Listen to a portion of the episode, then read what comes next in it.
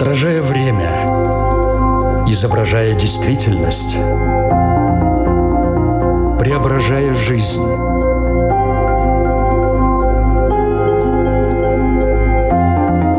Форма выражения. Программа о том, как мы проявляем себя в этом мире.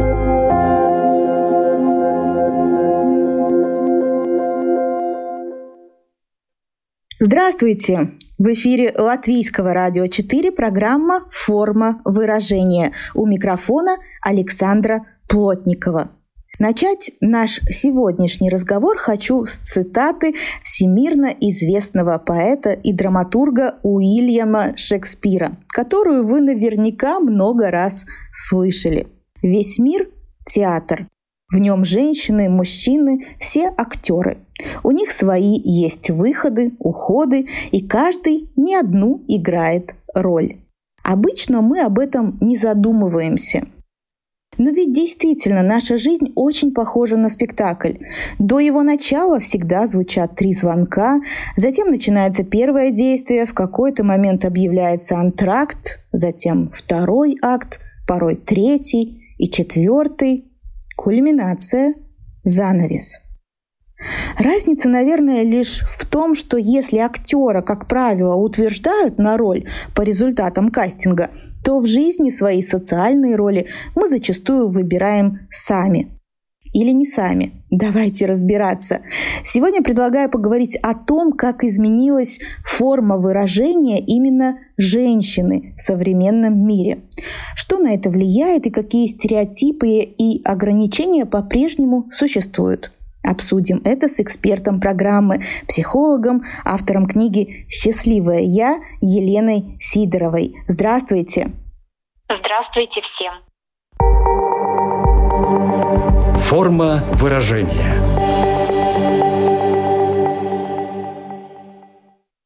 Елена, объектив нашей программы сегодня сфокусирован на том, как люди выбирают социальные роли.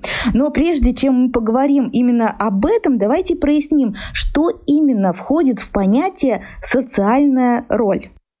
Если опираться на само понятие, то социальная роль — это совокупность определенных требований, которые предъявляются обществом к лицу, занимающему определенную социальную позицию.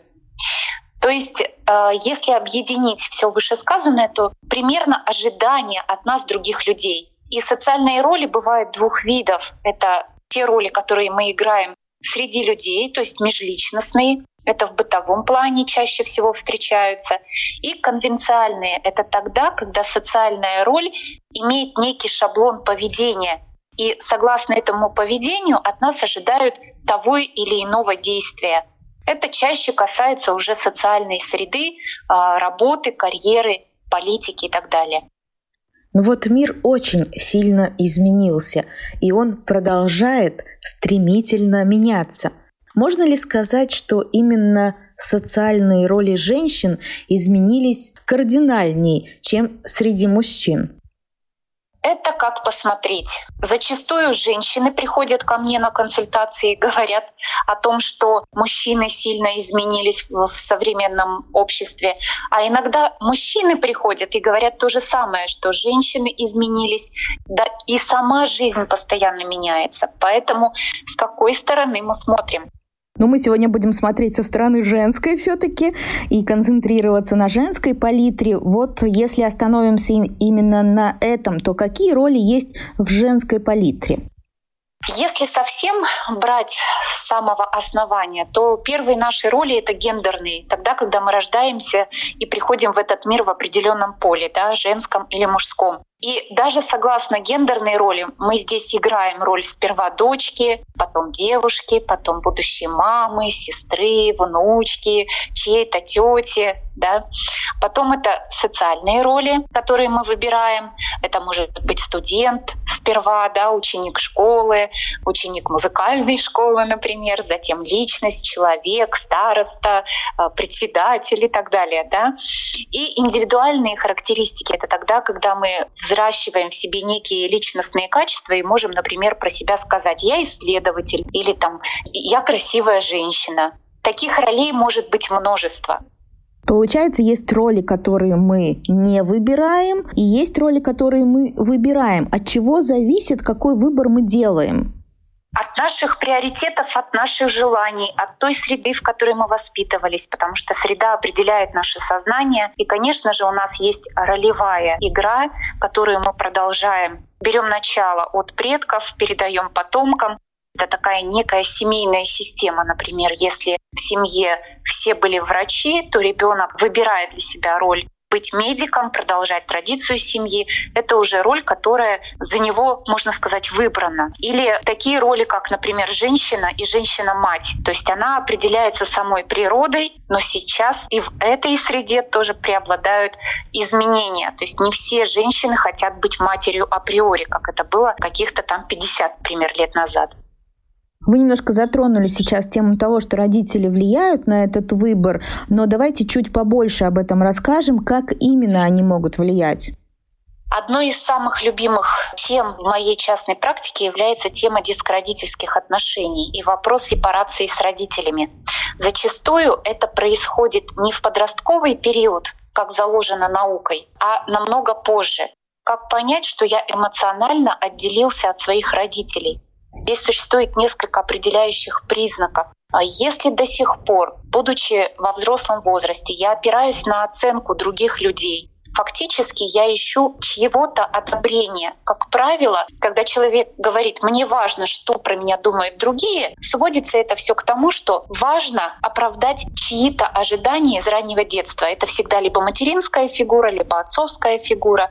И здесь социальная роль, она точно так же определяется воздействием той среды, в которой ребенок вырос. Если в семье чтили традицию, что все женщины, например, были хранительницами очага, то девочка, воспитанная в этой среде, продолжает эту традицию и выбирает для себя точно так же, как выбирала ее мама или ее бабушка. Но дело в том, что до определенного возраста нас формирует среда, та семья, в которой мы растем. Выходя из этой семьи и насколько у человека хватает ресурса, внутреннего личностного ресурса, отделиться эмоционально от своих родителей, то бишь понять, я не есть моя мать, я не есть мой отец, я самостоятельная единица в этом мире. Если этот ресурс находится, то я могу пережевывать ту информацию, а информация является пищей, которая вокруг меня, и через проявление здоровой агрессии перемолоть ту информацию и выбрать для себя подходящую роль. То есть я уже делаю не так, как было заведено и как меня воспитывали в семье, а я выбираю сам, какую роль мне играть. Подходит это мне или не подходит? Вот это тоже вопрос сепарации, кстати, когда я выбираю про свою жизнь самостоятельно решение и несу за них ответственность.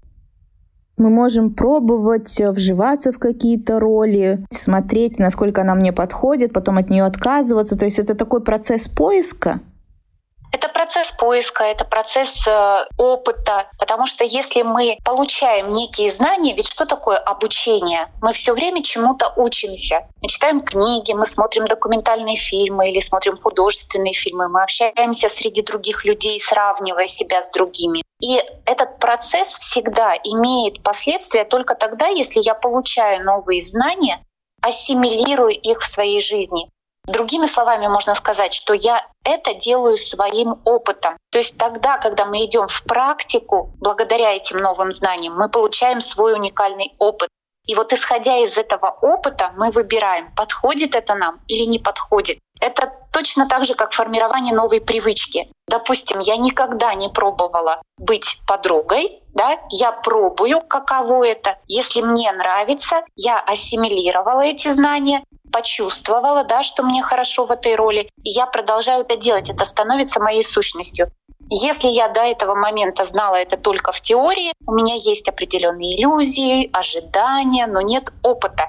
Вот этим и отличается всегда знания просто, лежащие где-то на полочке, да, стоящие в книжном шкафу, и знания, которые я применил в своей жизни. Что может помочь понять, что роль не моя, а кем-то навязанная? Но самый простой способ понять, мое это или не мое, это почувствовать, каково мне с этим. Вот у нас же не возникает вопроса, если мы что-то вкусное употребляем, да, нравится это нам или не нравится, нам хорошо. Если мы играем какую-то роль социальную, Например, женщина хочет заниматься карьерой, а она вынуждена сидеть в семье, и муж ей запрещает работать. Если ей в этой ситуации плохо, но она идет на это благодаря тому, что авторитарный был папа, например, и она привыкла слушаться мужчину, и она сидит в роли, в которой выбрала не сама, да, навязанная роль. Она тихо злится, агрессию эту куда-то внутрь прячет, но это же инфантильная позиция до той поры, пока женщина не найдет в себе, опять же, этот внутренний ресурс противостоять этому мнению, да, договориться, выйти на конструктивный диалог, показать, что она имеет право желать и найти в себе силы сделать шаг, вот тогда эта инфантильная позиция меняется на взрослую позицию. И тогда, пробуя новую роль, можно сделать выбор. Мое, не мое. Если не находится такого ресурса, то женщина выбирает быть в этом, да, и многие женщины до сих пор в современном мире выбирают роль инфантильной девочки, подростка, где муж является тоталитарной фигурой, определяющей фигурой, да, она его слушается. Но за все есть своя стоимость.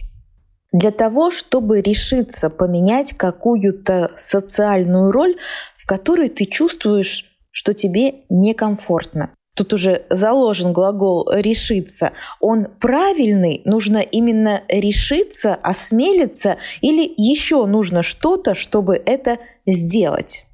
Я скажу как психолог, для того, чтобы решиться вообще на какой-либо шаг в своей жизни, на любые изменения, нужно преодолеть страх, потому что это неизвестность. Бояться — это нормально. Идти навстречу страху может только человек, у которого есть на это ресурс ресурс в качестве энергии. И вот многие не понимают, откуда эта энергия берется. Законы энергии, или если вот я уходила на долгое время в изучение квантовой физики, в изучение нейробиологии, чтобы понять комплексно, как устроено наше сознание, почему у одних энергия есть, а у других энергии нет. И вот практикуя телесно-ориентированную практику, я могу точно сказать, что энергия рождается в движении. Энергия заканчивается там, где есть остановка. Остановка всегда означает смерть или деградация. Когда мы движемся, у нас нет ошибок, у нас есть опыт. Сама жизнь настроена на эволюционный процесс. И если человек не идет вперед, он идет назад. Поэтому ресурс — это и есть та энергия, которая движет нами. А вот куда она делась, это процесс э, исследования в психотерапии. Это индивидуальный процесс, когда вот клиент приходит и говорит, у меня нет сил, у меня нет энергии, мне не хватает сил э, сделать шаг, я боюсь. Вот здесь уже нужна помощь психотерапевта.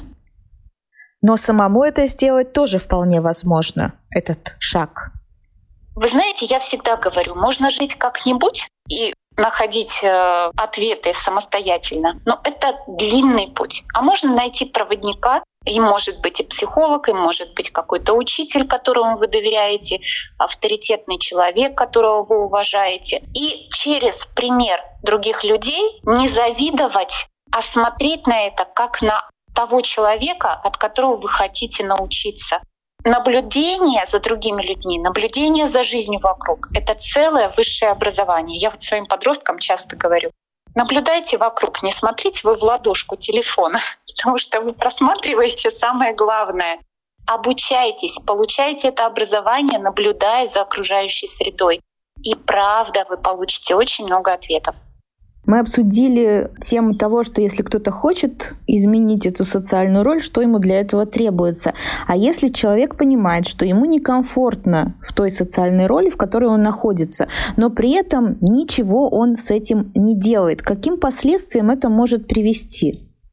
Это комплекс жертвы, который встречается у огромного количества людей. Берет начало он, как правило, из той социальной среды, в которой человек формировался, как правило, была такая ролевая модель в семье. Мама, например, жертвовала всем ради детей, выбирала сладкий кусок кому-то, только не себе. И эта модель, она настолько заразная, да, мы как бы заражаемся в детстве, но факт тот, что по достижению 21 года человек становится в параллель взрослый-взрослый. и задает себе вопрос или должен задать себе вопрос, а что я делаю с тем, что у меня есть? Если я ничего не делаю, если я до сих пор виню, что вот у меня такие родители, они мне чего-то там не додали, они меня обижали, они меня недооценивали или обесценивали, то это инфантильная, опять же, позиция, позиция жертвы. Я виню кого-то в том, что у меня есть. А можно взять ответственность за свою собственную жизнь, научиться заботиться о самом себе, научиться здесь и сейчас делать шаги вперед, потому что первый принцип психологии гласит следующим образом. Научись позаботиться о самом себе. Вот из состояния, умею я внимательно к себе относиться, умею я понимать свои чувства, умею я слышать, что я хочу, умею я работать над собой и действовать, да, выбирать, пробовать, ошибаться, вставать. Вот это и есть взрослая позиция человека. Только так можно дойти до психологической зрелости. В самом начале мы сравнили жизнь с театром, людей с актерами. У каждого актера очень много разных ролей. То же самое можно сказать про людей. И здесь возникает вопрос относительно того, насколько сочетается одна роль с другой. Нельзя ли м, дойти до такой черты, когда ты слишком много ролей на себя взвалил и уже не можешь это потянуть? Или, например, одна с другой просто противоречат друг другу. Такие ситуации встречаются? Встречаются разные истории. Я бы хотела вот вернуться к театру. Различные роли в обществе, как и в театре, они не в равной степени требуют точного исполнения инструкций. Мы сами выбираем. Вот когда человек приходит на консультацию, и зачастую он же чем-то недоволен, да, то есть первая консультация знакомительная, и он рассказывает, как он не хочет жить, что его достало, почему он недоволен. И зачастую это такой процесс, как будто со мной что-то происходит помимо меня. И есть такой термин у психотерапевтов — вернуть ответственность человеку за то, как он живет. Вот это возвращение ответственности дает понять, что все, что у меня на сегодняшний день есть, сделано и выбрано мною. Мною. Это может быть бессознательный процесс, но сделано это только мною, а не кем-то другим.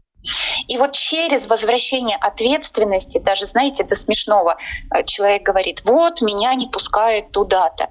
Возвращение ответственности, проговори это, что это ты выбираешь не ехать туда, потому что ты выбираешь слушаться другого. И вот тогда до смешного доходит, что человек начинает смеяться над собой, потому что это правда.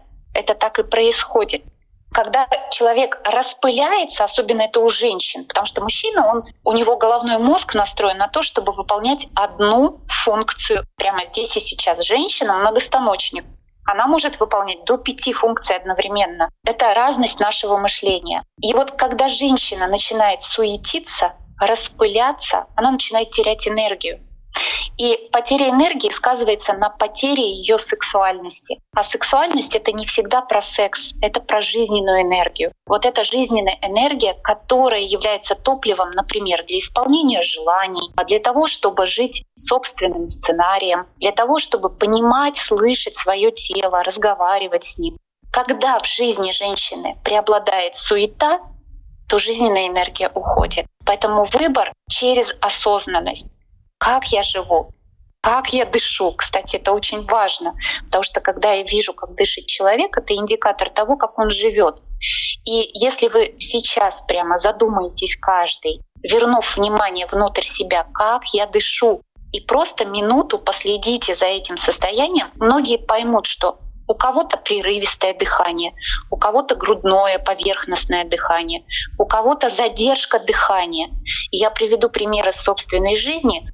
У меня был период, когда я развелась с мужем и осталась с тремя детьми. Это был сложнейший период, я описываю его в своей книге. Я замечала, что я еду за рулем и вспоминаю, что я не дышу. И затем у меня был такой рывок вдоха, как будто бы я уже немножко умерла это ощущение возвращения себе вот этой жизни да, через проработку тех глубинных болей, которые вскрылись во время развода. Дали вот ощущение да, через телесное, через воздействие на тело, возвращение себе жизни.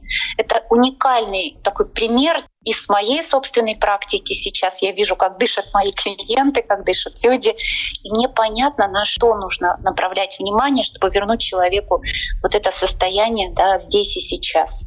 Вы упомянули о разводе, а есть э, еще очень распространенное мнение, что вот после декрета женщина меняет определенные роли, мировоззрение и так далее.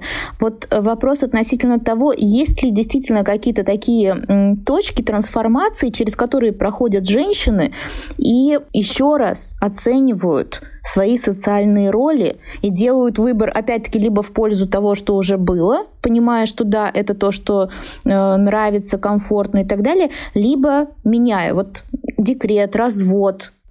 Я считаю, что изменения, они происходят в течение жизни постоянно. Невозможно выбрать один путь и следовать ему. Если женщина выбирает что-то одно, вот знаете, есть такое системное мышление. Тогда, когда я хочу все расставить по полочкам, это тоже тянется из детства. Например, мама требовала, да, чтобы все было педантично, четко, понятно. И таким образом от ребенка подростка требует, ну ты решил, куда тебе поступать? Ну скажи уже, у тебя уже десятый класс, ты что, не видишь, время тебе на пятки наступает, да? И вот это вот постоянное подгоняние ребенка формирует в нем ощущение, что давай быстрее, давай быстрее, у тебя нет времени. Я часто вижу эти примеры, когда человеку важнее оправдать и разложить все по полкам, нежели в этом побыть и принять верное решение. То есть такое некая спешка жить, да, бежать бегом. И вот э, через, опять же, возвращение себе, я здесь и сейчас, я имею право ошибаться, я могу решать столько, сколько мне нужно. У меня есть время на осознанное восприятие этой жизни, почувствовать самого себя, мое место в жизни. То есть это же процесс. Жизнь — это процесс, это путь. И изменение социальных ролей на протяжении всей жизни — это нормально. Мы даже сейчас э, получаем статистику, если раньше наши родители получали профессию и работали на предприятии всю свою жизнь, вот у меня мама долгое время работала в одном детском саду и дослужилась до заведующей детского сада. Это была норма то сейчас в процессе жизни человек меняет не то, что одно место работы, он меняет пять специальностей в среднем. Что будет через 10 лет, например, когда наши дети вырастут? У них наверняка это будет еще больше. А что поменялось? Поменялась скорость скорость восприятия, скорость получения информации. Если раньше мы писали письмо и ждали ответ две недели, например, да, то сейчас мы пишем месседж, если 10 минут у него нет ответа, что у человека происходит? У него уже происходит некая тревога внутренняя. Все ускорилось. Поэтому насколько мы встраиваемся в социальную среду, насколько мы встраиваемся в изменения культурные, социальные, профессиональные, это все вот про то, насколько я вижу свое место в социальном мире. Но вот эти моменты, которые я назвала, декрет, развод э, и так далее, это не является катализатором того, что ты начинаешь эту скорость как раз-таки набирать и пытаться быстрее понять, в чем моя социальная роль? Любой кризис, он трансформационный. Через кризис человек растет развод, потеря близкого, а, свадьба, рождение ребенка. Это все, конечно же, влияет напрямую на ту роль, которую мы приобретаем или ту роль, от которой мы отказываемся. Форма выражения. Напомню, что в эфире Латвийского радио 4 программа «Форма выражения». Сегодня мы говорим о такой теме, как социальные роли, и концентрируемся больше на женщинах, на форме выражения женщин в современном мире. Елена, ну вот вы тоже женщина. Какие роли играете вы в настоящий момент? Давайте, чтобы было понятно, потому что на личном примере всегда очень четко это можно понять. Конечно же, я тоже не раз в своей жизни пересматривала все свои социальные роли, от каких-то я отказывалась, какие-то я приобретала. И на сегодняшний день четко могу сказать, что на первом месте это моя гендерная роль, это женщина в полном понимании этого слова. И если еще даже пять лет назад я не понимала, что такое женщина, да, то сейчас это, конечно же, ощущение словно бутон. Вот он расцвел, и со всеми, со всеми прелестями того, что я женщина, я теперь живу и могу наслаждаться этим состоянием. Также я учу и женщин да, на своих телесно-ориентированных практиках. Я пишу много статей, веду блог именно про тему, как быть женщиной в полном объеме этого слова. Вторая, конечно, моя социальная роль — это мама. Я горжусь своими детьми, я наслаждаюсь своим материнством. Каждое утро я в своей медитации благодарю своих детей за то, что они подарили мне эту радость материнства. И мне очень близко сейчас понятие осознанное материнство, когда мы эту социальную роль, выбрав когда-то, мы ее несем с гордостью. Не видим в этом тягости, хотя без этого никуда, а видим все-таки в этом благодать милосердие некое. Третья роль — это, конечно же, дочери. У меня живы мои родители, дай бог им крепкого здоровья. Я сестра для своего брата, я подруга для своих друзей, я профессионал, практикующий психолог, я писатель. То есть социальные роли, те, которые сейчас существуют, они все гармонично со мной сочетаются и, можно сказать, наполняют смыслами всю мою жизнь. Вы упомянули, что только вот лет пять назад как осознали вот эту вот гендерную роль как первичную. А в чем выражается неосознание этого? Это как? Ну, казалось бы, мы же родились в определенном теле, мы себя так-то и так-то чувствуем, ну, там, за исключением, да, каких-то людей. Осознание себя в гендерной роли — это основа? В первую очередь надо осознать себя именно там? Это та роль, в которой мы уже пришли в этот мир. И если я проживаю эту роль неосознанно, ну я женщина, ну и что вот. И у кого-то ведь правда э, создается впечатление, что раз я женщина, значит у меня есть пункт ограничений, да, мне недоступно то-то, то-то, то-то. Пример мамы или бабушки, которая прожила согласно своей гендерной принадлежности какую-то несчастную жизнь. И представляете, с таким отпечатком молодая девочка выходит в этот мир в большой уже с ощущением, что что-то с ней не так уже имея ограничения по признаку гендерности, что ей недоступно то-то, то-то и то-то. Есть ведь такие примеры, очень много. И вот когда ты берешь ответственность за собственную жизнь, как случилось это со мной, я поняла, что быть женщиной — это наслаждение, что быть женщиной — это такое счастье, что в этом столько свободы, в этом столько магии, в этом столько прекрасных состояний. И вот раскрывая раз за разом, день за днем, не побоюсь этого слова, раскрывая в себе все глубже и глубже это состояние женственности, состояние наслаждения, состояние невероятной магии, которая доступна каждой из нас, просто неумение этим пользоваться, вот оно и приносит те страдания, когда мы смотрим на мужчин и говорим, вот, мужчинам больше досталось в этом мире. Совсем нет. У каждого свой счет.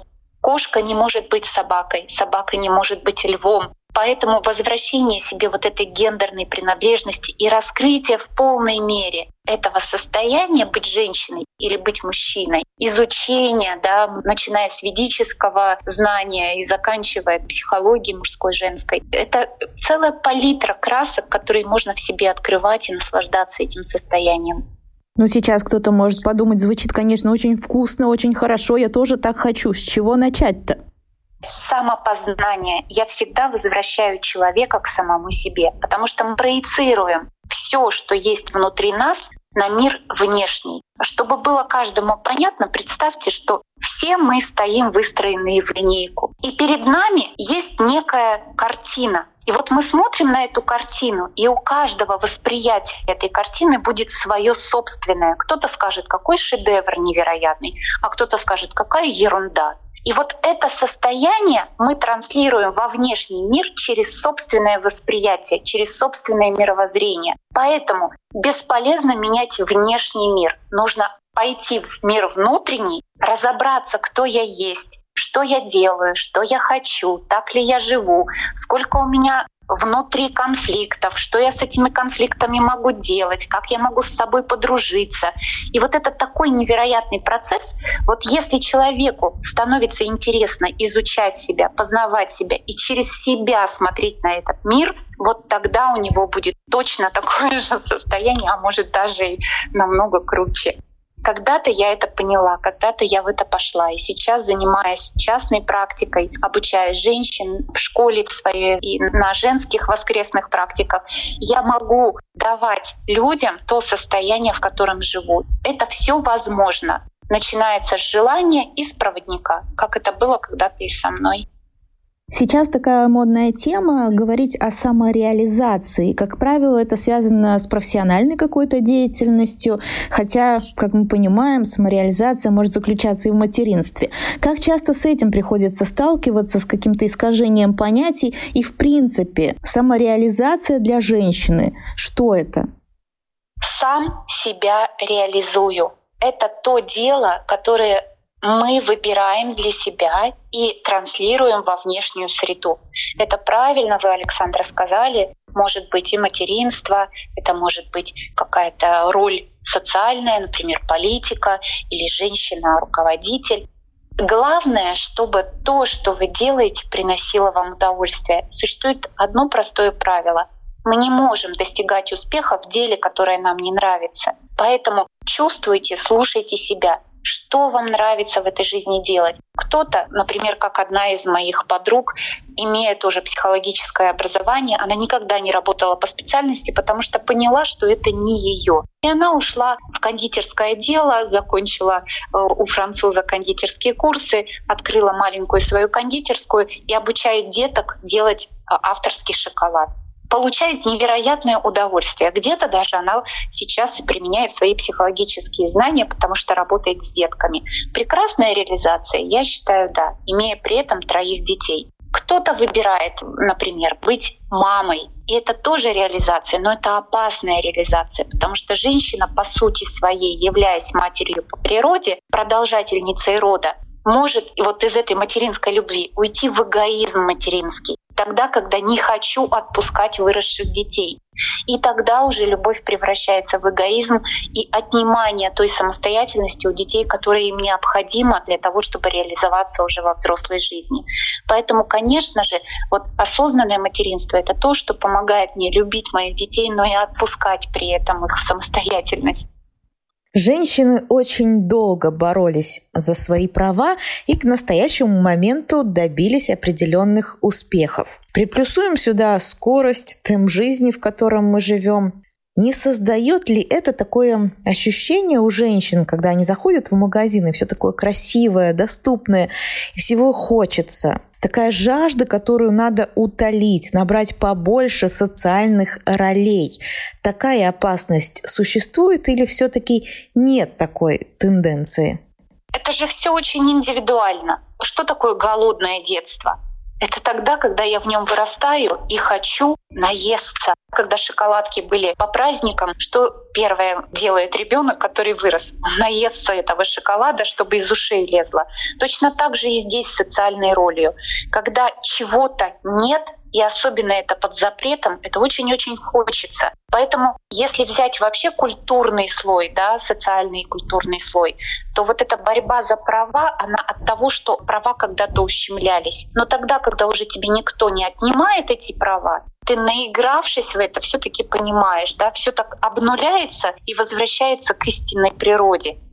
Также это происходит как с индивидом, так и в обществе в целом. Ну вот если мы говорим о правах, то действительно очень много в этом женщины добились, но тем не менее сохраняется определенная дискриминация. И вот совсем недавние исследования показывают, что у женщин все-таки есть такие возрастные моменты, по которым их дискриминируют. Ну, например, после 50 женщинам труднее найти работу, чем мужчинам. С чем это связано? Почему все-таки от этого мы еще никак не избавились?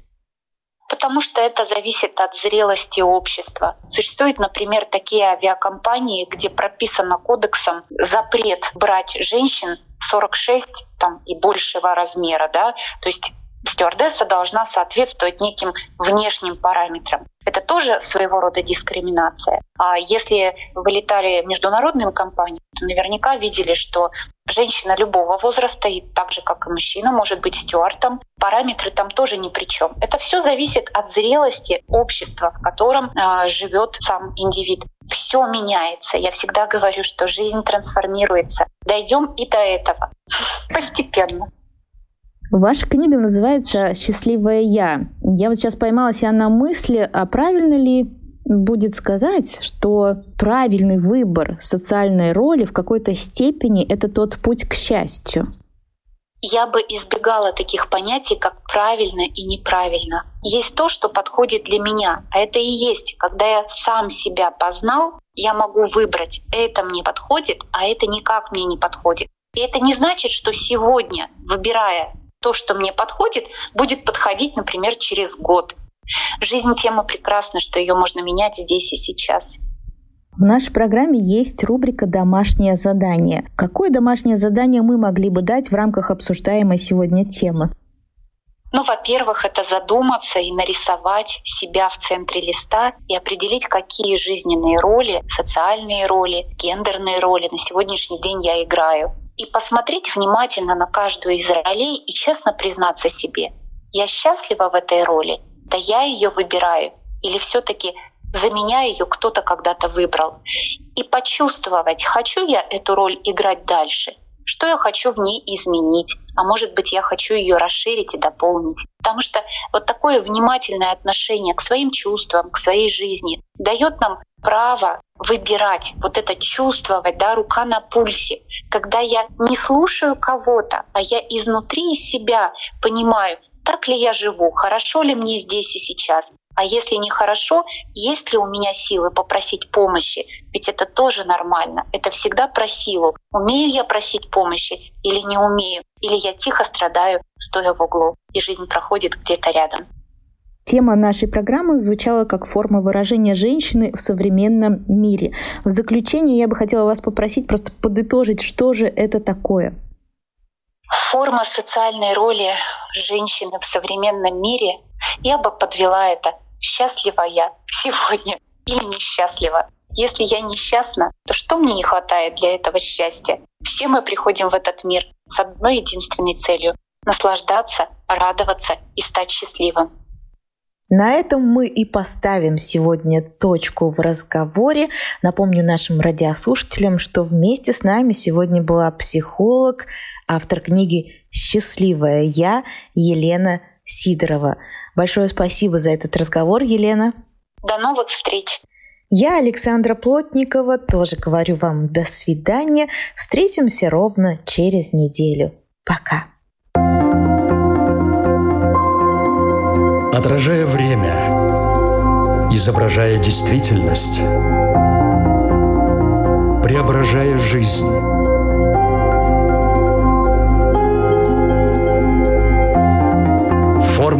Выражения. Программа о том, как мы проявляем себя в этом мире –